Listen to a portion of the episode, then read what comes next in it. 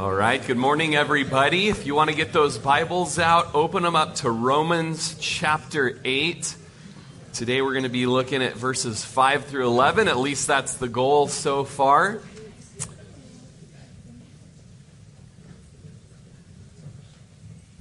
And uh, let me just pray for us before we get started.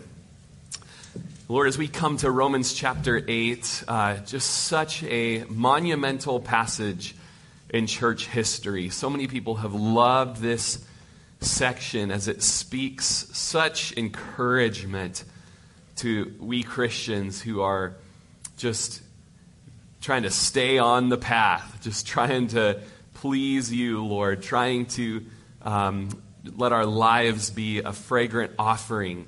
And Lord, that we would leave behind just the flesh and the junk of the world and all of our old habits and tendencies and struggles and bents towards sin. And we just sometimes feel that that battle is overwhelming and that the attacks from the enemy are so frequent and powerful, and our um, flesh is so weak. And uh, Lord, as we would come to such a passage as this, that uh, for this church, you would bring us great power, great motivation, great encouragement uh, for such a time as this in our history, Lord. And uh, just for me, as I just feel uh, the weight of this chapter, and um, there's just so much to it, Lord, that you would just speak through me today to every heart in this room and uh, glorify yourself in the way that we would live after hearing from the book today. In Jesus' name, amen. Amen. Let's look at verse 1. We'll read up through verse 4, and then we'll get into our text for today, though, 5 through 11. There is therefore now no condemnation to those who are in Christ Jesus, who do not walk according to the flesh, but according to the Spirit. For the law of the Spirit of life in Christ Jesus has made me free from the law of sin and death. For what the law could not do, in that it was weak through the flesh, God did by sending his own Son in the likeness of sinful flesh on account of sin he condemns sin in the flesh, that the righteous requirements of the law might be fulfilled in us who do not walk according to the flesh, but according to the Spirit. And so I mentioned a couple weeks ago when we started chapter 8 that when I was a youth pastor in Corvallis, one of the first things that we did within my first year as we were going through the book of Romans was uh, as a youth group, we all memorized Romans chapter 8. And we just worked on it and worked on it as a youth group and uh, probably a month or so of just repet, uh, repetitive working together. Um, it's something that has stuck in my heart for the last 20 years or so. And so I'm just encouraging you as a church to memorize it as well. And uh, what that might look like for you is to read it out loud uh, uh, three times and then to write it down, one verse, okay, just start in verse 1. Read it three times or four times, write it down and then close your eyes and try doing it from memory. Okay? And then go to the next verse. Go to verse 2. Read it three or four times, write it down, and then do verses 1 and 2 from memory. Okay? Then you move on to verse 3, say it three or four times, write it down, then do verses 1, 2, 3 from memory. Before you know it, try to do four to five verses a day and uh, it'll stick with you guys, I'm telling you. It's a great method. And I would just encourage you as we're doing, you know, four to six verses a week through chapter 8. Um, you'll find like, I can't believe it. I got this whole chapter memorized. This is incredible. So uh, it was funny during worship practice today. Rhonda's like, Ted and I have been memorizing the first five verses of Romans 8. Oh my goodness, it's just coming together as I'm planting it in my heart. And we're over there trying to do a sound check, and she's like, There is therefore now no condemnation for those who are, in, you know, and it was just so sweet. And then, you know, then we're still plugging wires in, you know, 10 minutes later, and you hear this, for the law of the Spirit of life in Christ Jesus has made me free from the law. You know, and she's just working along at it. So I encourage you all to work at it as well And home groups. Work on it together. So here we have in verses 5 through 11, as we'll move on from there, a contrast or plural contrasts between the flesh and the spirit. We're going to see that the mind matters in this battle against the flesh by the Spirit. In verse 5, it says, For those who live according to the flesh set their minds on the things of the flesh. But those who live according to the Spirit, the things of the Spirit. So we've got kind of two um, warring uh, entities here the flesh warring against the Spirit. Uh, the flesh speaks of the natural man, the natural man, or the sin dominated self. It's everything. If you're not a Christian, the flesh is everything. Conservative culture has elevated certain aspects of the fallen nature above others, but the moralist and the pagan are both brought under condemnation, we've seen in the book of Romans so far. Under the power of your fallen nature, everything in life that God excludes from, uh, that God excludes us from, falls into this category of the flesh. Okay, so anything that there's just no neutrality among us concerning uh, just where we land apart from Jesus. We're fleshly, carnal, have made our decision, plant our flag in the ground. The hill that we die on apart from Jesus is flesh and carnality. Okay, there's just no neutrality as people. There is no affinity, natural attraction, or desire for God in and of ourselves. We desire the wrong things because of the state that we're in apart from Jesus, our fleshly, carnal, fallen nature. Now, Paul says, Tim Keller wrote this in his book, um, I think it's Examining Romans says that the connection between living and thinking is a tight and close one. Literally, he says, For those being according to the flesh, mind the things of the flesh. But those being according to the Spirit, the things of the Spirit. And then Keller says, in other words, whatever you have set your mind on shapes your lifestyle and your character. So, for those who live according to the flesh, think of an accordion, right? Accordions, they've got kind of a piano keyboard on one side and they got these push, push button notes on the other side. And as this guy's just, you know, going away with the fireplace fan or whatever that they attached in between, you know, uh, there's this harmony between them because they're, they're working in accordance with one another. They're in step, these both sides, both hands working together.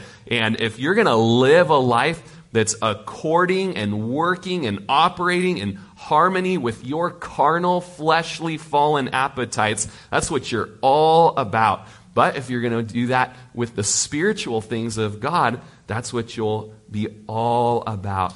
And so we see this um, setting of the mind that's so important, that, that the mind matters.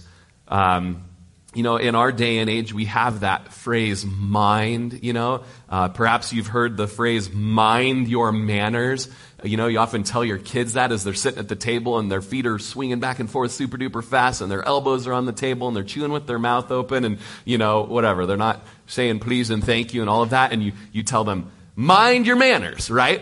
Just mind them. And the kid's are like, what's mind? What does that even mean? It's like, be thinking about what you're doing right now because you're being a slob, right? Or you're being impolite. So mind your manners. Or if you've ever come into someone's new house and they have that white carpet that they've dreamt of their whole life, and you come in and they might say to you, mind your feet, right?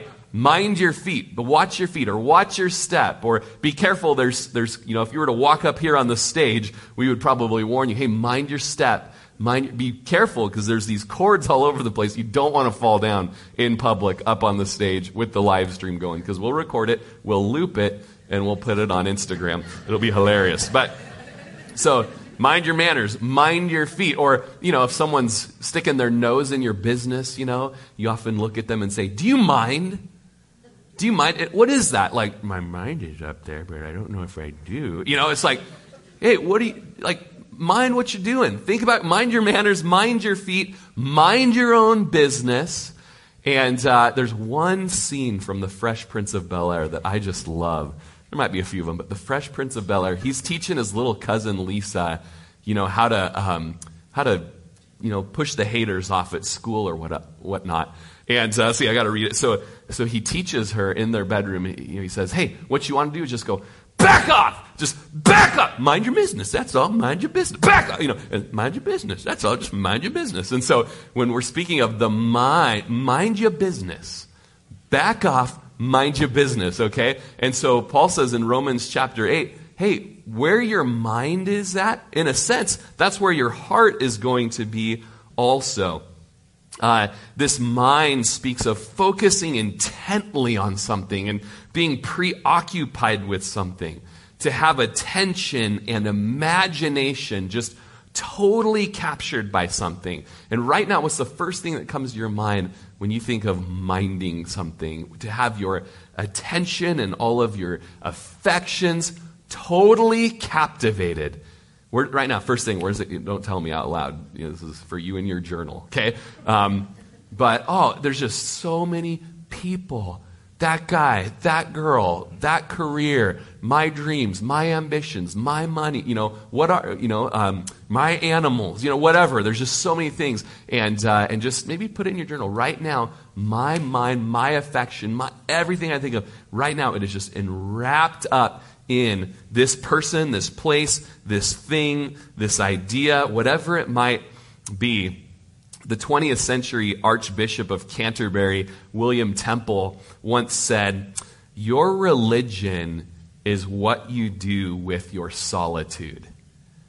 So, what do you do with the time off that you have? And is it just all about the world around you and stuff that you can do and living luxuriously and satisfying your fleshly appetites just minute by minute and hour by hour and day by day. What do you do with your solitude? You've had a week off for Christmas or something. What did you do with that time?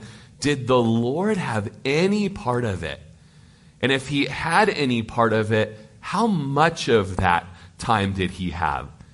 Was he an afterthought? Was he the back burner? You know, um, this is this is convicting probably for all of us, right? What place did he did he have in your solitude?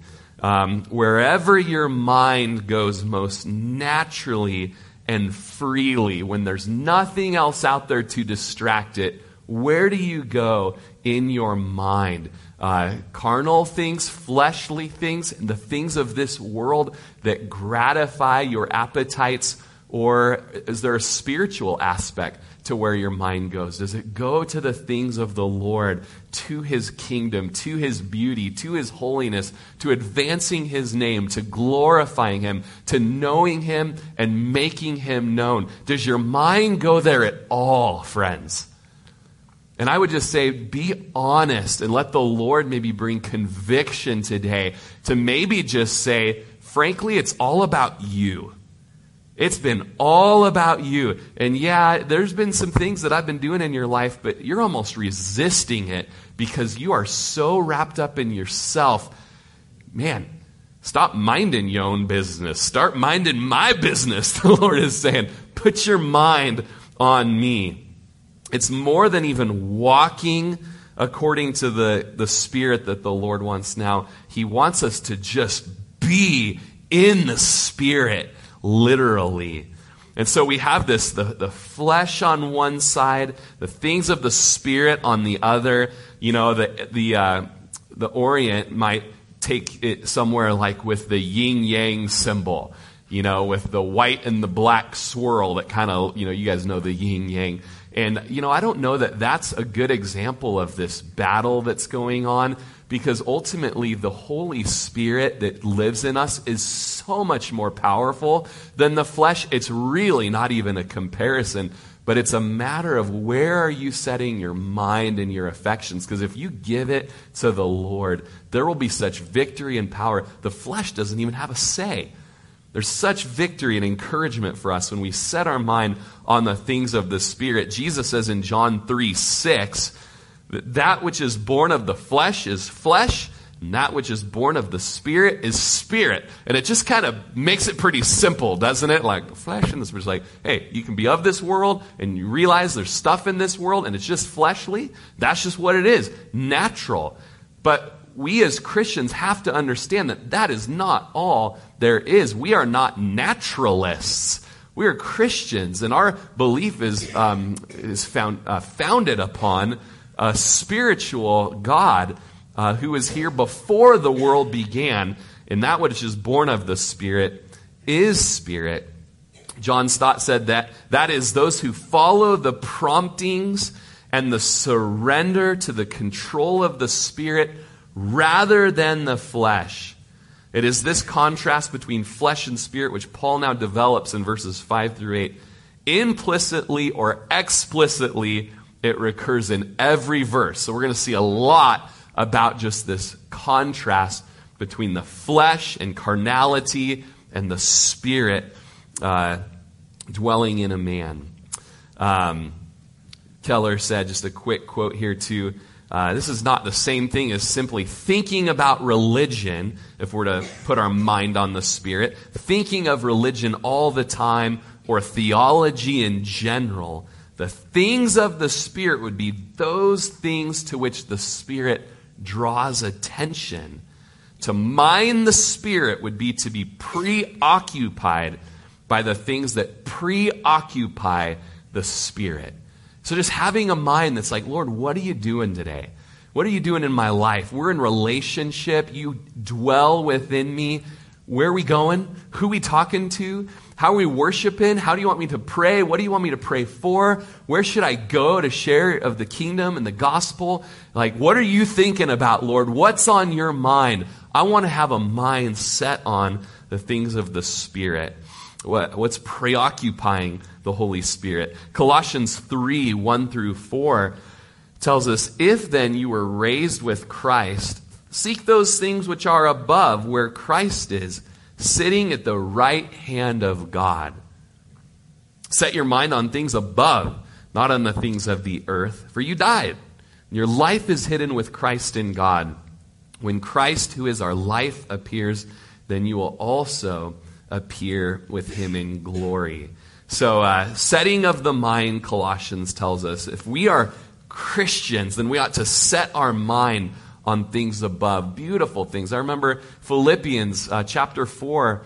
I think, let's see, where is it? 4, uh, I don't recall. It, it's a verse that says, Finally, brethren, whatever is pure, whatever is noble, whatever is admirable and of good report, think on these things. It, it was a, a, song we wrote in high school, and so it's always in my mind. And just whatever's noble, think on those things. Whatever's pure, whatever's lovely, whatever's admirable, things that are up where He is, think on those things. Set your mind on things, not the things of the earth.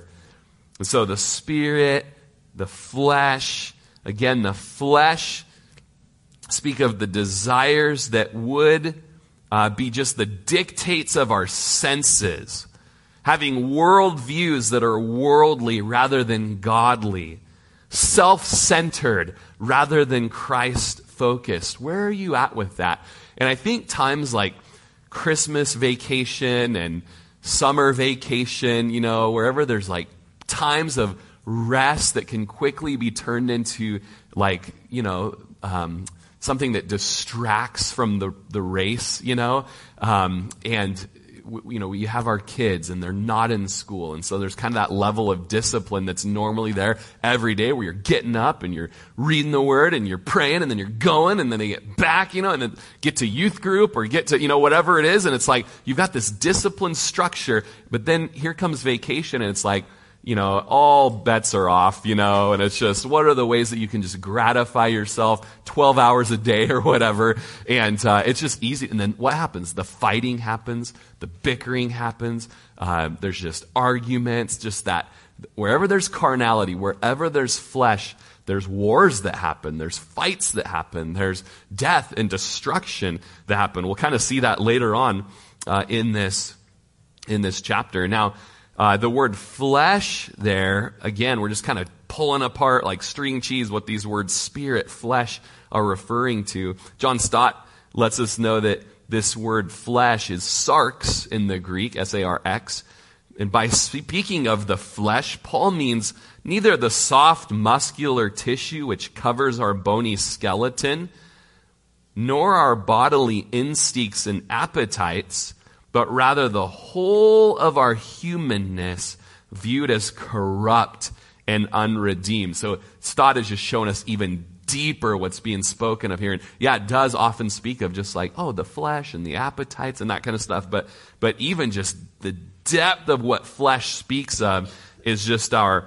uh, our whole humanness, Stott says there, viewed as corrupt, unredeemed, speaks of our fallen, egocentric human nature, or more briefly, the sin dominated self. Does anybody anything resonate there with anybody? Like anybody have any idea what he's talking about here when he's speaking of the flesh? Like, I have no idea. I, I got it under control. Like all I think about is the kingdom of God and the beauty of His holiness, and it's like liar, right? I'm I've studied this all week, and I'm reading it out to you, and I'm still convicted, right? Uh, and so Stott goes on to say. The meaning surely is not that the people are like this because they think like this, although that is partly true, but that they think like this because they are like this. This is just what you are. The expressions are descriptive in both cases. Their nature determines their mindset. Moreover, since the flesh is our twisted human nature, it desires all those things which pander to our ungodly self centeredness. Since the Spirit is the Holy Spirit Himself, however, his desires are all those things which please him who loves above all else to glorify Christ. That is to show Christ to us and to form Christ in us. There's a difference, isn't there? There's a difference between the flesh and the work of the Holy Spirit in us. The Holy Spirit Himself and the work that He does in us. Adam Clarke wrote, Love heavenly things, study them. This is just how we sow to the Spirit. Let your hearts be entirely engrossed by them. Now that you're converted to God, act in reference to heavenly things as ye did formerly in reference to those things in, on the earth. So just think about how much your flesh loved carnality and just getting everything that it wants to satisfy those appetites. And Adam Clarke says, now pivot and let the Holy Spirit work that in you. The same passion and hunger and appetite for the things of the kingdom of God. And I just encourage you as it's going to be a new year in one day, right? just to say, Lord, work this in me this year. Begin this in me. Where the same way I know how my flesh just wants what it wants, and it a lot of times symbolized by the stomach growl, you know. And in the same way, Lord, let my stomach growl for you. Let my spirit just cry out for more and more of you. And I just, last night, just almost texted the elders, like, hey, help me out with my sermon today, guys. Send me ways that you sow to the Spirit. Send me ways that you invest in the Spirit, you know? And I just didn't get a time to send that text off as I was driving down the road. But um, just thinking, almost wanting to Google, like, good ways to sow to the Spirit. And we are going to kind of dive into that in just a little bit. But maybe in your own notes and just as you're listening, ways that the Lord is like, hey, I want to grow in you this next year. I want to make you a reader of the deep things of God. I want to work in you an appetite to read a book about me. You know, maybe even before that, you never read through the Bible. This year, let's get a Bible plan going. I want to work that in you. I want to give you comprehension and I want to give you discipline to just be in my word and we're going to tackle this book this year. You know, and, and, you know, or maybe you, you're, a, get through the word, you know, you're regularly in the word, but you just don't grow much more beyond that get into a book. The Lord would give you a book this year to study and start listening to sermon podcasts or um, just, you know what? Normally, you know, in the, in the truck I drive, you know, it's set to, um, you know, the, the country station, you know, and you know what? I'm going to pivot this year. I'm going to take it over to, you know, Air One Radio or whatever it is, you know. I'm just going to have worship on as I get, and my coworkers are going to get in this truck, and the worship's going to be going. And just start thinking ways that you can begin cultivating a life after the Spirit, by the Spirit, rather than just like, oh, my flesh just loves this. You know, um, you know what? We're going to pivot this year, and we're going to start investing in the Spirit. Uh, verse 6 tells us, whew, made it through verse 5. It's like, what was I even thinking ordering my notes like this? This is like, it, it all kind of blends together. And I have a, I actually made a chart for you guys today to show how it all blends together. You got to really like pull it apart. But verse 6 says, For to be carnally minded is death, but to be spiritually minded is life and peace. So, to be carnal you know, and I know Johnny mentioned this, and I think it's a youth pastor thing because, you know, you, you don't use that word often, right, in your regular life. Carnal. Try using that this week, just in common usage with your friends at school and work, okay? That's carnal, you know, or whatever. But most of them be like, chili con carne? You know, which means it's the chili with meat, right? With flesh, okay? And it's the only Spanish word that I know, like carne from the chili, you know? Um, but, you know, it's like, the flesh, right? Uh, to be fleshly, carnally, meatly minded, ah, it's death. okay? Uh, but to be spiritually minded is life and peace. Notice the contrast there. To be alive to God, to be alert to spiritual realities, to thirst for God, like nomads in the desert or like deer panting for the water having peace with God, peace with our neighbor, peace within, enjoying an inner integration or harmony. And that's all Stott, where he says, We would surely pursue holiness with great eagerness if we were convinced that it is the way of life and peace. Anybody wanting life and peace? Just in those areas of, you're like, there's like six areas that come to my mind where I just need the life and peace of God. Then be spiritually minded. Uh, I'm going to read just some of Sandy Adams' uh, commentary because I appreciate how he helps bring it simply for us in our day and age. Have you noticed that the meaning of words have changed over time? 50 years ago, hardware was nails, nuts, and washers. Hard drive involved maneuvering a car up a steep mountain. Uh, boot you wore on your foot virus made you sick, mouse carried the virus, and dump was where the mouse lived. Obviously, he's going like a computer, uh, computerly minded here, whatever. Menu helped you order your food. Bite was what you did with your food. And spam was the type of food you hoped was not on the menu. Before computers, desktop was the top of a desk. what have we done? Um, Laptop was the top of your lap, and load was when you had a heavy person sit on your lap. All right. Uh, of course, today we recognize these terms as computer jargon, but this is how I want you to think as we move into Romans 8. In a sense, we're all like computers in that we consist of hardware and software.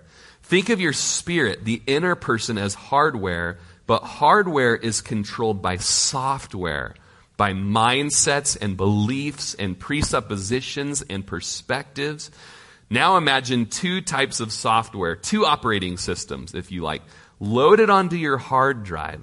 Paul calls them the law of the spirit of life and the law of sin and death. Now, each day when you awake, you have a choice. Which operating system will you boot up? Which approach to life will govern your thoughts and actions? Will you orient your life around God's Spirit or will you gravitate towards things of the flesh? How do we walk in the Spirit? Using the computer illustration, when you come to Jesus, God installs a new hard drive inside you. God takes out the old equipment and puts his nature within you. You have top of the line gear, but the hardware's efficiency depends on the software. If the old software is running on new equipment, it won't perform well. It'll malfunction, aka chapter 7 of Romans. That's why you've got to reboot. Stop using the operating system entitled Things of the Flesh and log on to the system that's called Things of the Spirit. I don't know much about computers, finishing up with uh, Sandy Adams here, but I've learned one truth over the years. When all else fails, reboot. Can I get an amen? Surely you're getting there, right? Finally, in all your tech knowledge, like just restart it, I guess. I don't know. Okay. All right. When all else fails, reboot. Okay. This also applies to our spiritual lives. When I start to struggle, I do what I hate and not do what I want. I reboot. I check my mindset. Am I laboring on my own as if it's up to me, or am I trusting the work God's done in my spirit? Do I see myself as a new person in Christ, or am I logged into the old identity? We need to reboot or shift from flesh to faith, from grunt to grace, from carnally minded to spiritually minded. Are you operating spiritually or in the flesh? A carnal mind is death, a spiritual mind is life and peace. And so I just encourage you guys, you saw the slide during announcements that says a week of prayer and fasting in January. It's a work week. It's five days. We get together three times a day and we just sow to the Spirit through fasting. And that's going to look different for every person. Some people, you're going through stuff and it's like, I just can't eat anything all week because I need God to move in my life, or I want the Lord in my life, or I'm so thankful. I just want to show Him how thankful I'm with my hunger, or I'm grieving and I just, I think I'm grieving, or I just can't even eat. I just got to go to the Lord. Or maybe it's like, you know what, with all that I got going on, life and work and medicines I'm taking and all that, I'm going to, you know, just skip one meal a day or something, or, or things are, you know, your, your health is in such a poor state, I'm just not going to be on my phone or not watch the news or whatever, and I'm going to be down here. I'm going to sow to the Spirit. But I really think that in January, when we do our week of prayer and fasting, it's our spiritual reboot, kind of at the beginning of the year, where we can just kind of come and let the Lord just work purging out stuff out of our life. It's kind of a cleanse, you know, and essentially it's going back to using that right operating system, the life of the Spirit.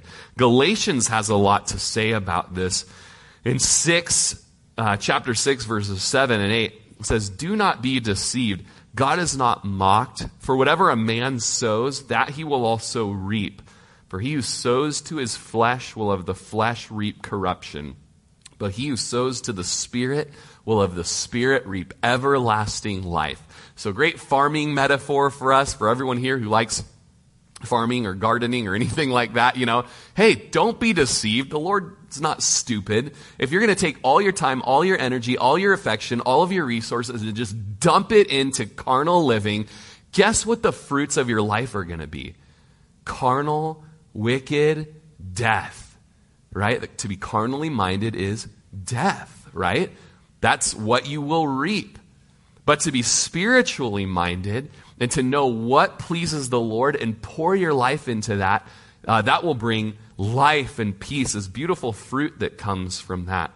Um, verse 7 tells us, because the carnal mind is enmity against God, for it is not subject to the law of God, nor indeed can be. So, that carnal, fleshly mind is enmity against God. Now, I'm going to read a Spurgeon quote in just a little bit, and I read it 12 years ago or whatever, last time I taught through Romans at the church, and it stuck with me for all these 12 years where it says, The carnal mind is enmity with, uh, what does it say? Is enmity against God.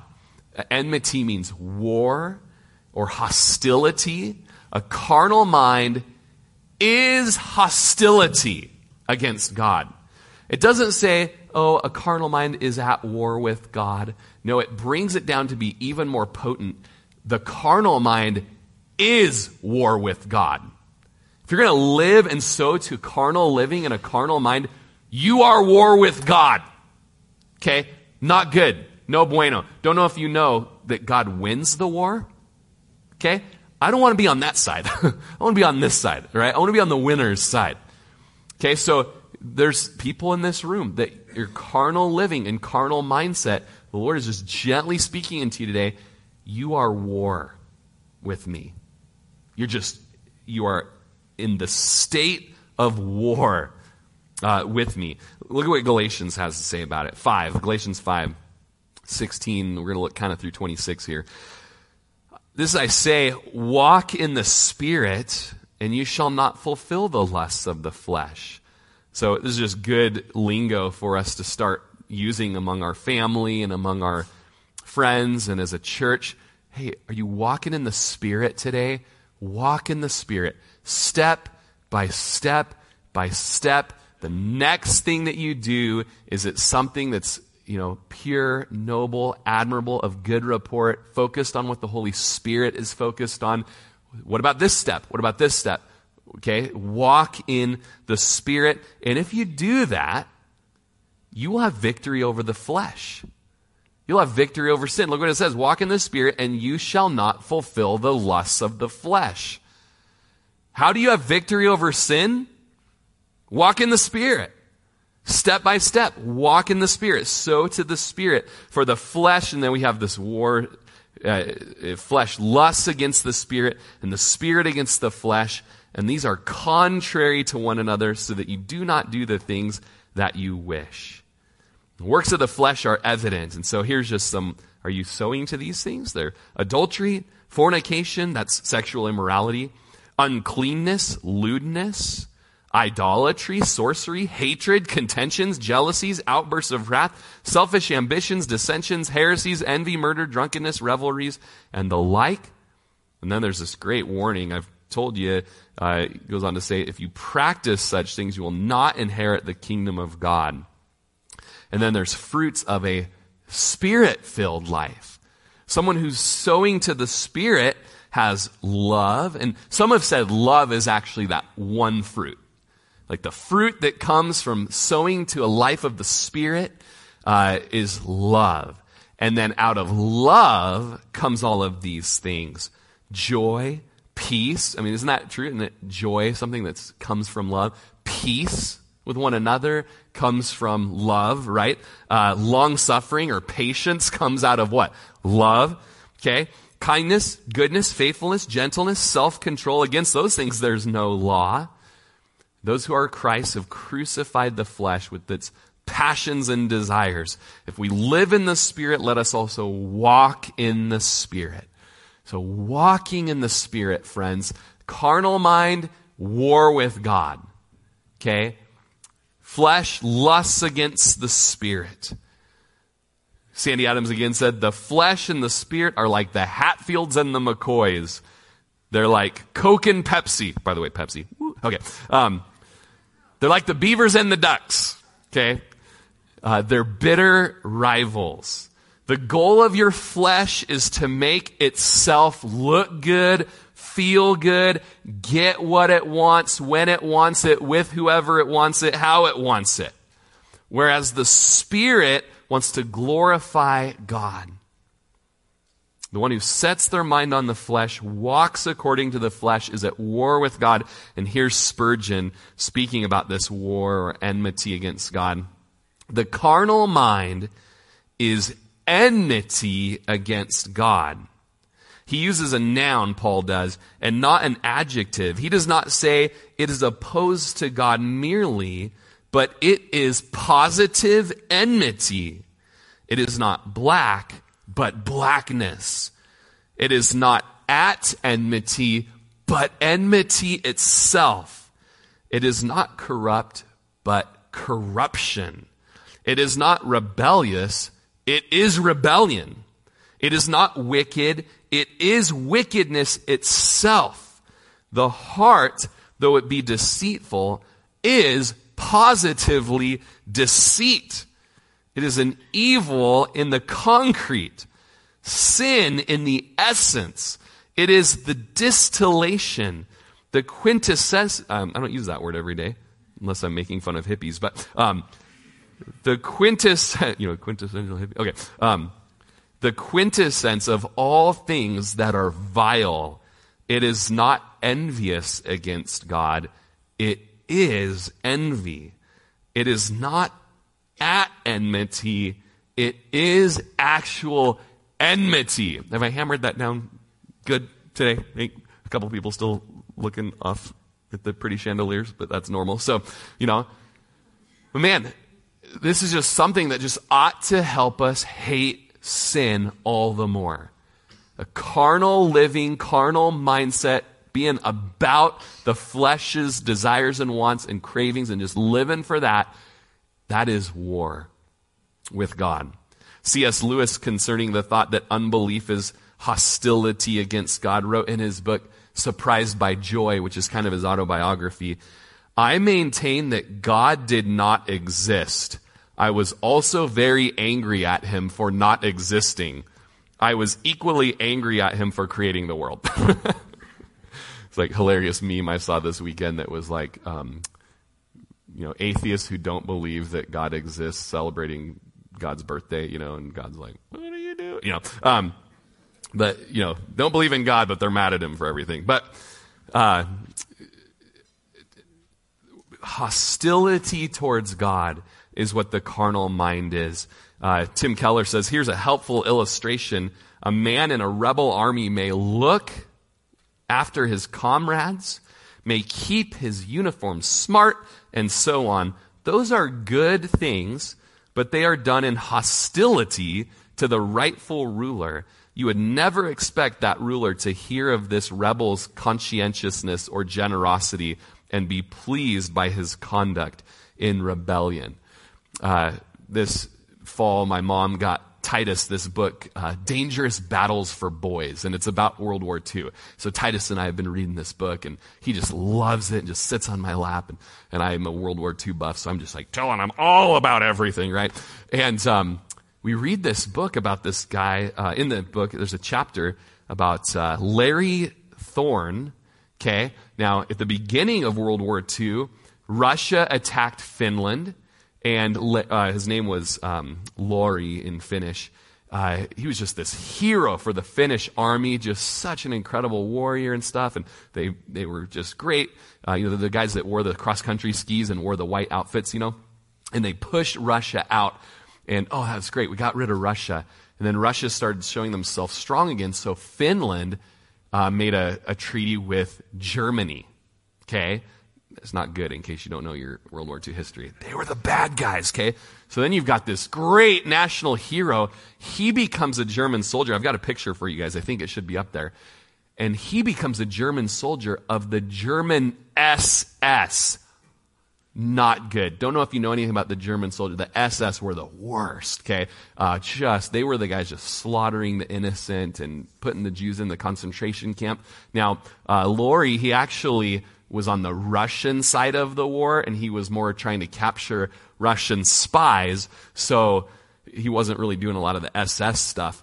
But um, after the war, it's a whole incredible story. He ends up moving to the U.S., actually jumping off a ship going by the U.S. and swimming to shore, becoming a U.S. citizen, fighting in Vietnam, uh, being an airborne trooper, and teaching special forces uh, how to fight in Vietnam. And he went down in a helicopter, and uh, his body was found like in the 1990s, and he's buried in um, Arlington National Cemetery. Okay, so I don't know how to feel about two thirds or one third of this story, you know, um, except that for the U.S. government, when they heard of Thorne back in 1944, he was the enemy, right? He was SS, the worst, you know. And then as life went on, he was helpful and beneficial and a part of our team, right? Part of our army. And so, uh, you know, like the Lord looking at us when we're wearing the German SS uniform, he's like, that, that's not good, right? That's, um, you are enmity with me. And you need to repent, turn from your sinful ways, and come and be part of the Lord's army. And that's when we stand as a church and we sing, I may never march in the infantry, ride in the cavalry, shoot the artillery. Nobody? Nobody was raised in Sunday school. Here. Okay, I thought so. Quite the transition, though, getting your mind off of this guy from the SS that became an. Okay, um, okay. Uh, but Ephesians chapter 2, verses 1 through 3 says that he made you alive who were once dead in trespasses and sins, and you used to walk according to the course of this world. You walked according to, with your mind set on, the prince and the power of the air. That's not good. That's Satan, in case you're wondering who that guy is. Um, the spirit who now works in the sons of disobedience, among whom we also once conducted ourselves in the lusts of our flesh, fulfilling the desires of our flesh and the mind. And we were by nature children of wrath enmity against God. Or as Colossians 1:21 puts it, you who were once alienated and enemies in your mind by wicked works, yet now he has reconciled. So, hopefully you're getting it. The carnal mind, alienated from God, enmity with God, wicked, wicked works, and then it goes on to say in our verse, verse 7 For it is not subject to the law of God, nor indeed can be.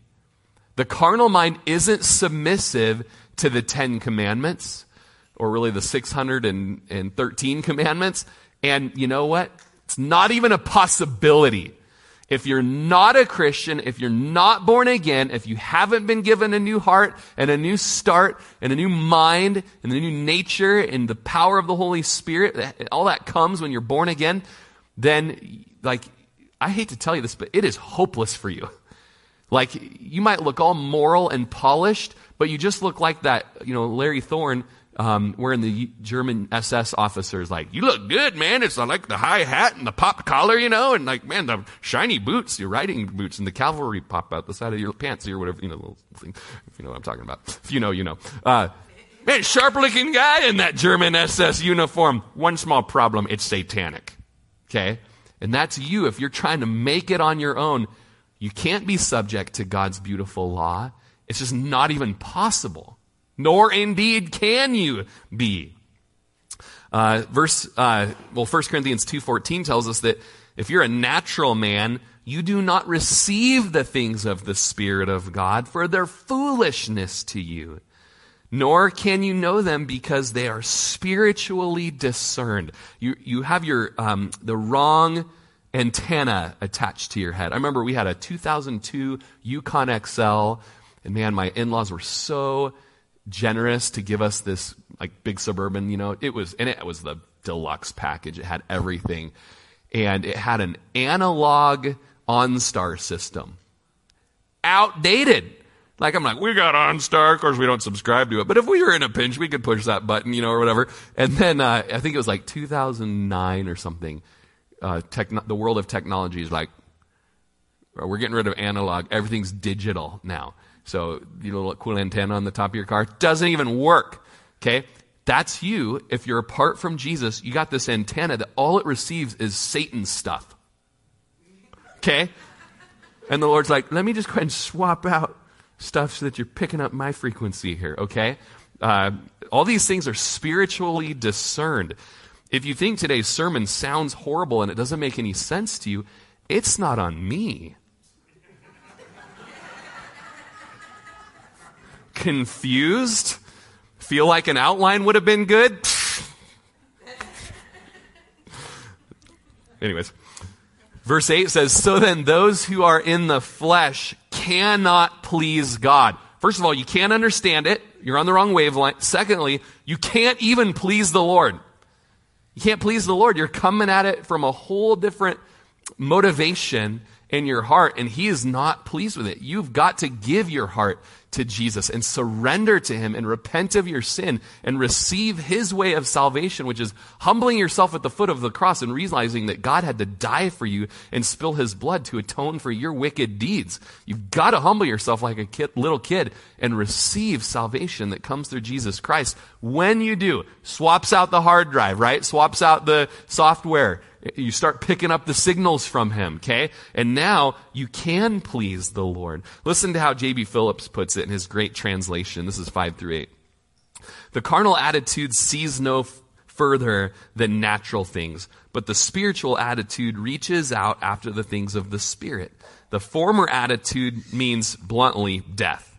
The latter means life and inward peace. And this is only to be expected for the carnal attitude is inevitably opposed to the purpose of God and neither can nor will follow his laws for living.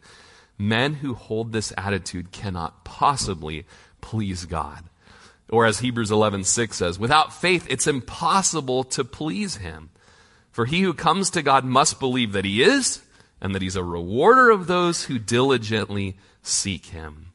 In verses 9 through uh, 11 here, we see the, the transition now from being carnal to having the Holy Spirit living within you. Look at verse 9. But you are not in the flesh, but in the Spirit. And it's kind of nice. He's, he kind of brings it to the church. Like, hey, church, be encouraged right now. You're not in the flesh. That's not what God has for you. Be in the Spirit. You're not in the flesh, but you're in the Spirit, if indeed the Spirit of God dwells in you. Now, if anyone does not have the Spirit of Christ, he is not his. Did you know, Christian, that you have the Spirit of God dwelling in you? That is incredible. That is New Testament living. That is New Covenant religion. Okay? That it's not based upon your performance and you, you know, grin and bear it and white knuckle it and pull yourself up by your own bootstraps and just try to be bootstraps and try to be a good person. No, it's, it's like, doesn't even matter what you're able to do. Jesus did it for you. Now rest in Him and watch Him completely change your life and give you power because He is going to put God inside you, the indwelling Spirit. Some of you might be hearing this for the first time. You're telling me I've got God in me? You're not God, right? But you have the Holy Spirit in you for powerful living, for obedience, for courage, for telling people about Him, for living for the kingdom, for setting your mind upon Him. You've heard of habitat for humanity, but with the indwelling spirit, it's habitat for divinity, right? He's living within you. If you don't have the spirit of Christ, you're not His. It's right here. So if you're someone that's like, I can make it on my own. I'm a Christian, but I don't need no weird mystical spirit in me stuff. Like I'm an American and I'm tough and I built my own business and I've got a bank account and a credit card and you know, that's awesome. But you need the Holy Spirit. If you don't have the Holy Spirit, it's just pretty blunt, you're not His.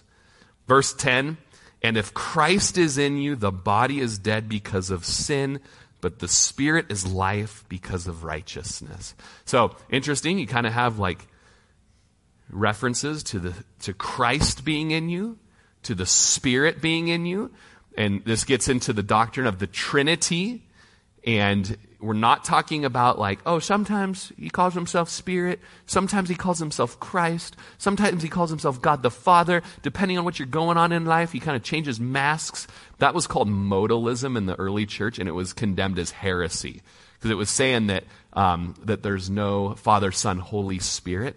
When you look at the scriptures, you see the Father, God the Father, God the Son, God the Holy Spirit, totally God, one God in three persons, okay? But the Father's not the Son, the Son's not the Father, the Father's not the Spirit, the Spirit's not the Father, the Spirit's not the Son, the Son's not the Spirit, and you can get into your exponents there, and you get the point. But, but interesting, yeah, draw it on a piece of paper, okay? Um, but what you do have is that the Holy Spirit just links us to the Father and the Son in such a way that the Son is dwelling in us too. The Father's dwelling in us. And so you have, you have all these mentionings in Romans 8 of Christ in you, Spirit in you. And it takes us back to Romans chapter 6 that if Christ is in you, if you've been transformed by the gospel, then the body is dead because of sin. And then verse 11 says, But if the spirit of him who raised Jesus from the dead dwells in you, he who raised Christ from the dead will also give life to your mortal bodies through his spirit who dwells in you. I love this verse because you think about how powerful it was when Jesus' body lay dead in the ground, and we're given a little insight that the Holy Spirit had a role in resurrecting God the Son. Okay? And the same Spirit who resurrected God the Son now dwells in you. What does that mean for your life?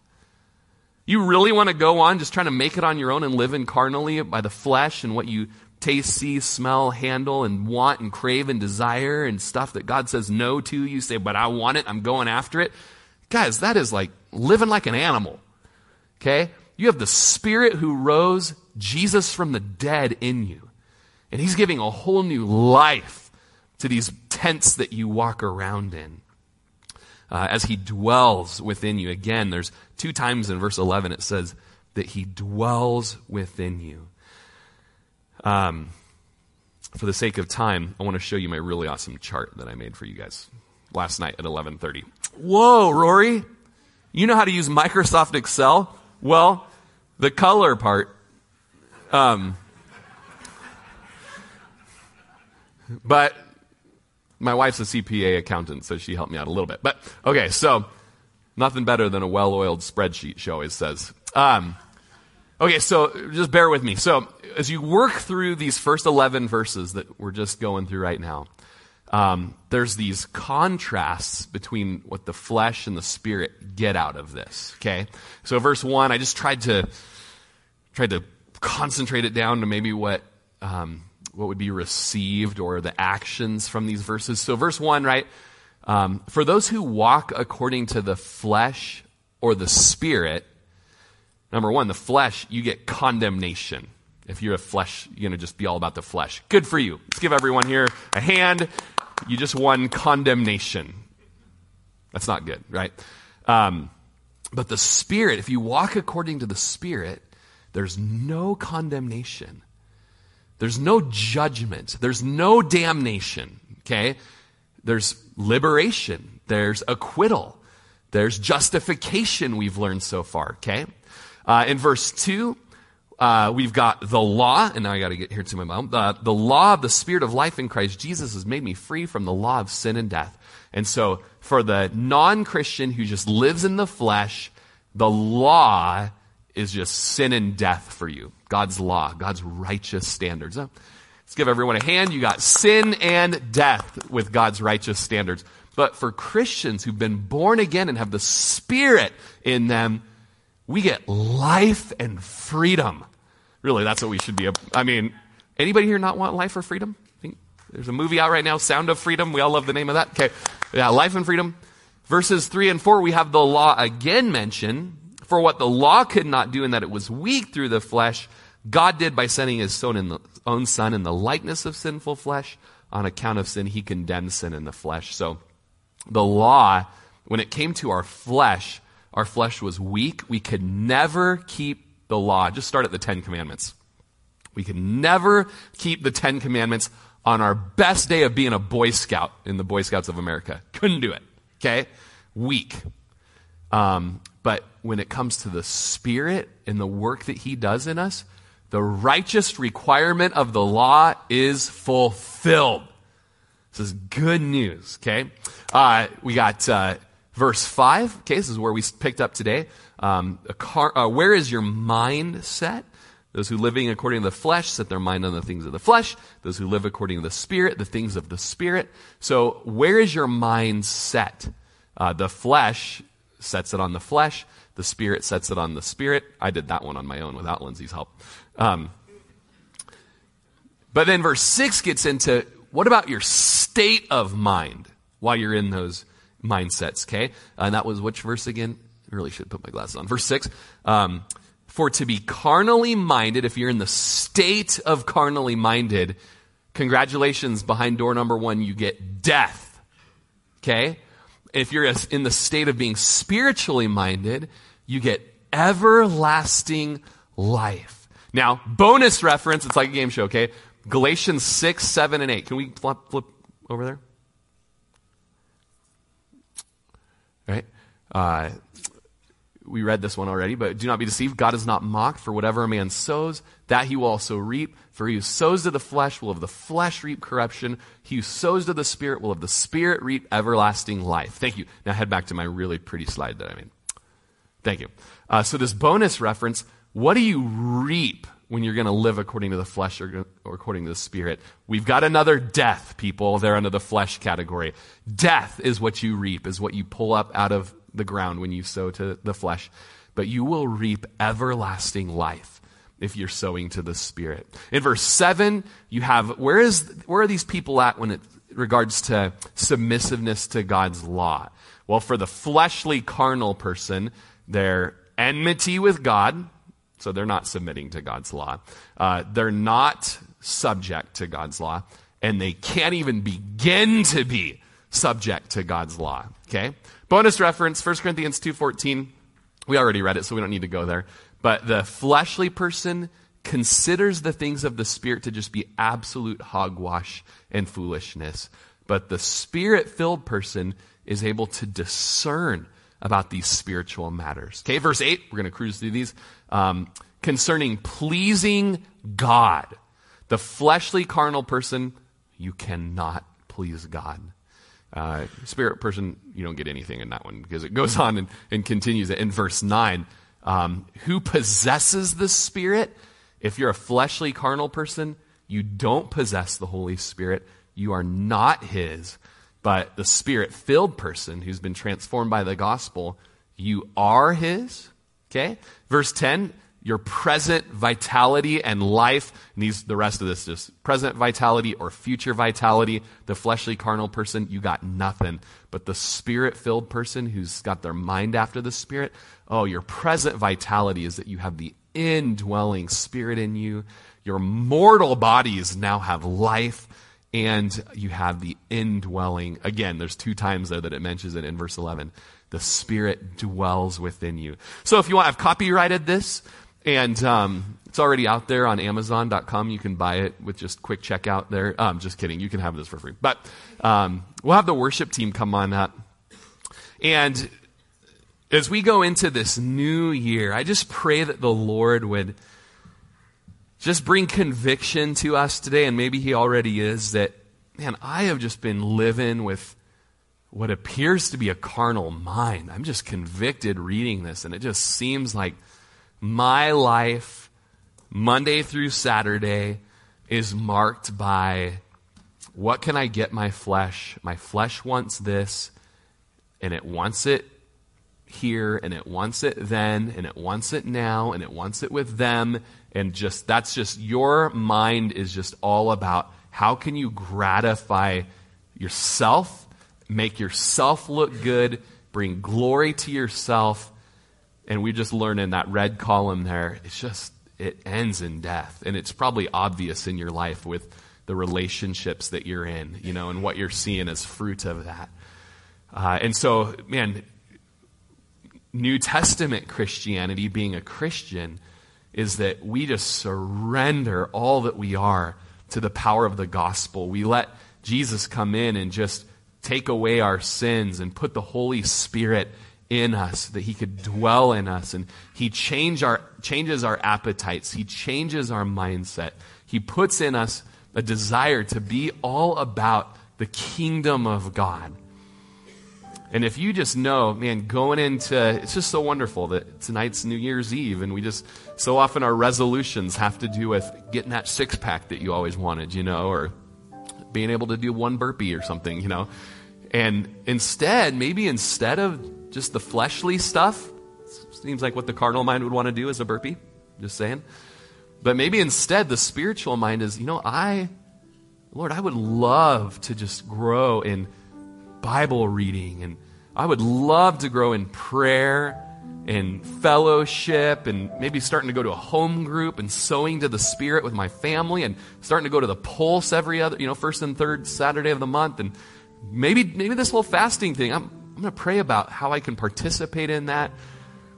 And all right, I'd love to just start maybe reading more about you and growing in you. And just the Lord just wants to start giving you more of a palate for Him, a mind of the Spirit. Just as we close in this song, I just want to encourage you to maybe pray about all this. And at some point during this song, if you just want to just turn yourself over to the Lord afresh this New Year's Eve, I would just encourage you to stand up in your at your seat there and and just say, Lord, that is me. Work Romans 8 in me. Let your spirit who dwells in me just transform my life to love the things you love. And just one last thing. Maybe you came into the room today and you didn't love Jesus, weren't about the things of the Lord, you don't have the Holy Spirit, you're not His, death is in the cards for you, present and future, second death to hell. And just today, the Lord said, Man, I've got better things than that for you. Come to me and receive today what the Spirit has provided new life. He will provide that for you today because of what Jesus did on the cross and rising from the dead.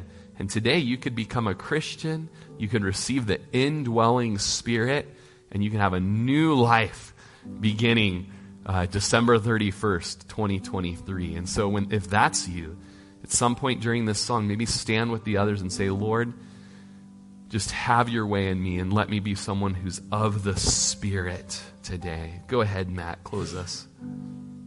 So, Lord, just thankful for the New Testament, the new covenant, where it's not about our strength, what we can muster to fulfill the commands, and we just never could do it on our best day.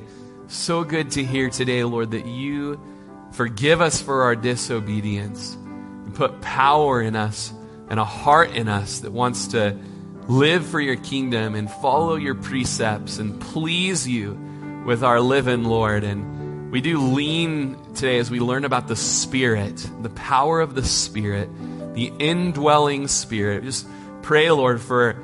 Uh, Lord, for the new Christian today that just today stood and said, I want to be a Christian. I want the Holy Spirit.